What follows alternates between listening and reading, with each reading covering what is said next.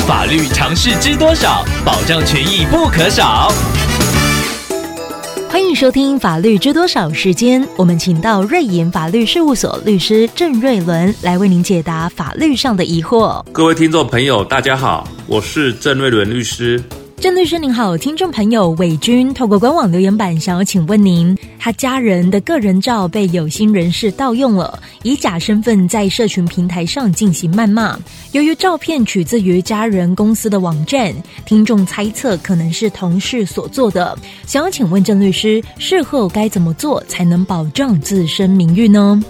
基本上，听众朋友家人的个人照照片是属于著作权法中的摄影著作。它是受到著作权法保障的。如果被他人违法重制或者是公开传输的时候，这个人就会构成犯罪，最重可以处三年以下有期徒刑。所以，这位有心人士如果盗用了听众朋友家人的个人照，冒用您家人的身份，在社群平台上进行谩骂的行为，他已经构成犯罪了。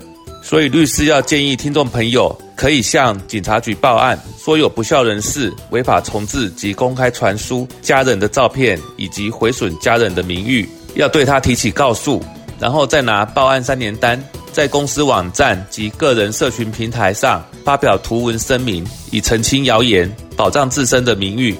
不过，要提醒听众朋友的是，除非有明确证据可以证明是同事所为。才可以向警察表示要告同事。如果听众朋友只是主观臆测犯罪嫌疑人是同事的话，律师还是建议向警察说，表示不清楚犯人的身份，请警方调查犯人是谁，这样比较妥当，以免吃上诬告罪的官司。以上，希望律师的回答能帮助到听众朋友，谢谢。法律知多少？小小常识不可少，让您生活没烦恼。